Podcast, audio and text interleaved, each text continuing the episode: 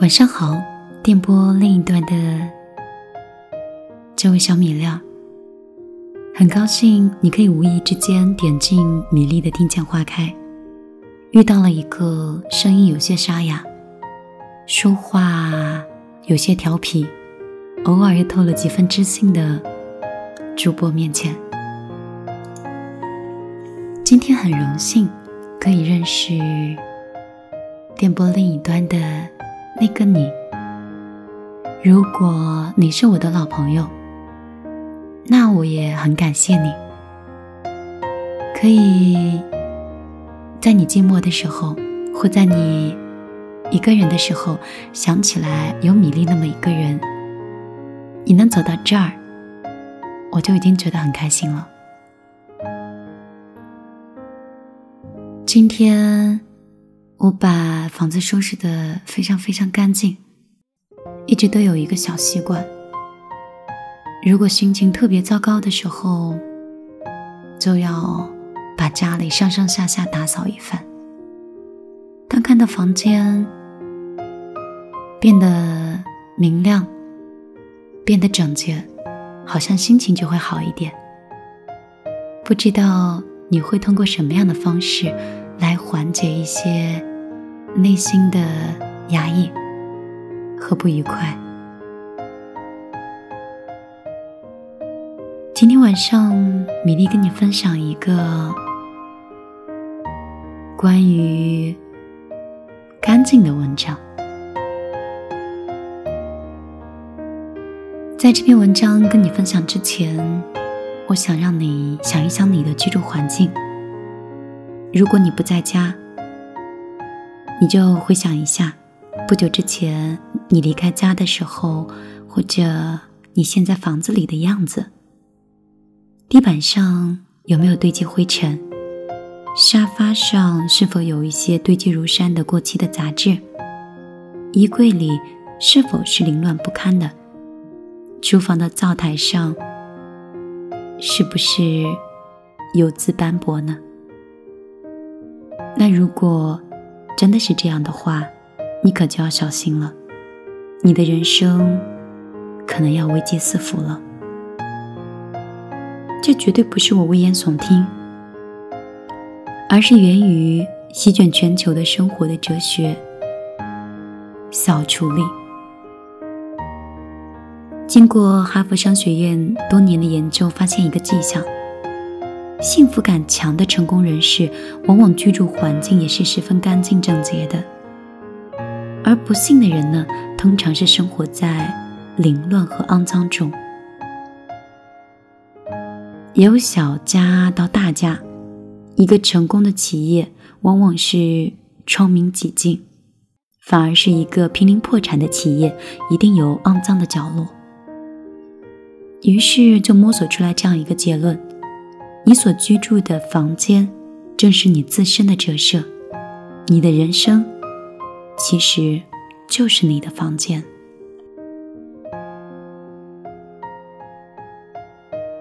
就是这个结论得出来之后，举世哗然。有不置可否的，有跌足顿悟的。但是越来越多的人，从公司的总裁到家庭主妇。纷纷是成为了扫除力的拥趸。一位天天以泪洗面的失恋的女孩，一边读着扫除力，一边把衣橱中整理出的十四袋垃圾一口气丢掉。令她惊讶的是，随着密不透风的衣柜的恢复整洁，她机遇的心情似乎也明快了许多。京瓷公司曾经一度是经营不善，员工是纷纷离职。总裁道圣先生是非常的困惑，闲极无聊，于是每天啊自己在工厂里独自做清洁、刷厕所、割杂草。就在这段时间里，他突然顿悟了企业存在的意义，并且改变了经营的理念。从而令京瓷蓬勃发展。扫除力真的有这么大的魔力吗？确实是这样的。扫除看似一场简单的体力劳动实则是内蕴深沉的人生智慧。通过打扫我们可以放下高傲学会谦卑在忘我的工作中发现自己。在中国，打扫的智慧源远流长。譬如“父”字的繁体字，便是女人手持一把扫帚。而直到今天呢，在许多地方，端午节的风俗依然是为孩子缝纫荷包、扎彩绳，并且把一小把扫帚从小培养孩子热爱劳动和有条理的心。一屋不扫，何以扫天下？一个小小的“扫”字，甚至可以成为打天下的寄托和期意。打扫的过程，就是处理、选择阳气的过程，是你和环境的互动。整洁的环境显示你的逻辑性和条理性。而且，你知道吗？财神爷其实是喜欢住在干净明亮的家庭里的。如果你去旅游，有两个朋友邀请你到他家住，一个朋友的家里是干净明亮整洁，一个朋友的家里是脏乱臭，你会选择住谁家呢？当然，你肯定选择是干净明亮整洁的。而神和你是一样的智慧。神也会喜欢住在干净明亮的家里，所以想让财富常常光顾你家，还是需要行动来打扫房间。无论是一个小家还是一个企业，一个成功的企业往往是窗明几净，反而一个濒临破产的企业一定有一个肮脏的角落。如果当你有心烦的事儿和情绪的时候，你可以考虑收拾一下房子。我们外在环境里是内在的投射，那些脏乱臭代表的是内在负能量的情绪的堆积。你那些闲置的物品、衣服，因为长期没有主人使用，它们呀也散发的能量都是关于怨恨。还有负面的，最好的方式呢，就是将这些衣服丢掉，或是送人，让他们拥有新的主人。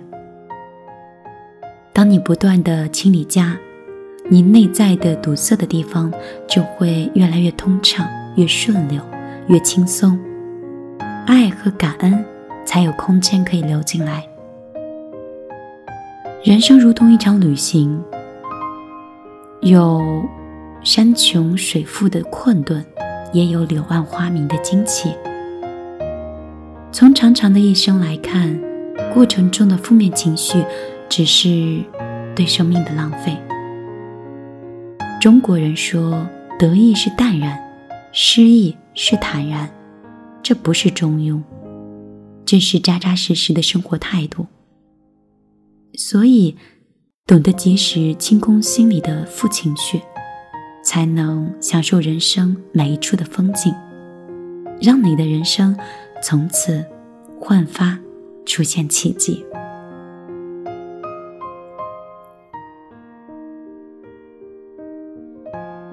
听完这个故事之后，是不是就知道自己明天要做什么了呢？其实有时候省掉的不过是一场做饭的时间。一场看电影的时间，或一场聚会的时间，就可以把整个房间打扫的是焕然一新。如果家很温暖，心也会变得很干净。这里是米粒的听见花开，很高兴你可以陪我到这儿。依然按照习惯，今晚送你一首歌，希望明天我们还能再见。